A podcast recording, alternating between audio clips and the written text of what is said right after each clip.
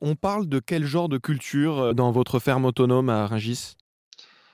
Alors, ça peut aller de la rose, la lys, la pensée, l'orchidée, en passant par la pomme de terre, l'oignon, l'ail, l'échalote, euh, la carotte, euh, le radis, euh, la fraise, la framboise, la salade, le concombre.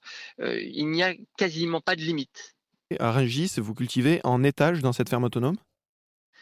En étage, sur quelques centaines de mètres carrés seulement, mais comme le rendement productif est jusqu'à 40 fois supérieur à l'agriculture en outdoor, cela nous permet de sortir plusieurs dizaines de tonnes par an de cette ferme de Rungis.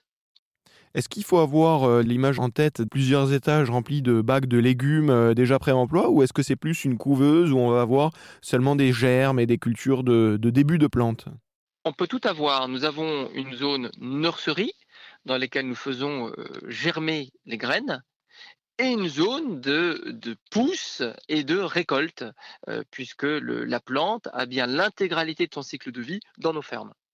Qu'est-ce qui vous a motivé à faire cette ferme?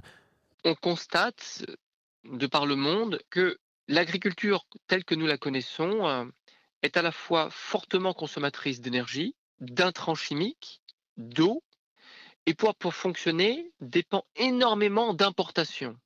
Et finalement, on s'est rendu compte avec les crises que nous pouvions connaître des pénuries temporaires ou permanentes, que nous subissions une inflation très importante des prix des denrées alimentaires, que nous avions des ruptures de pieds détachés. Alors qu'en fait, avec ce type de système indoor, on produit tout en continu, sans dépendre de l'extérieur, sans aucune inflation tarifaire, sans aucun goulot d'étranglement, au plus près du lieu de consommation.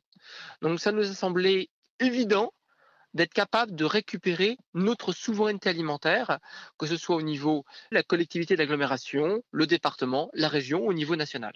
L'Independent Living Base, une ferme autonome basée à Rungis, c'est ce sur quoi travaille Pascal Benveniste, cofondateur et PDG.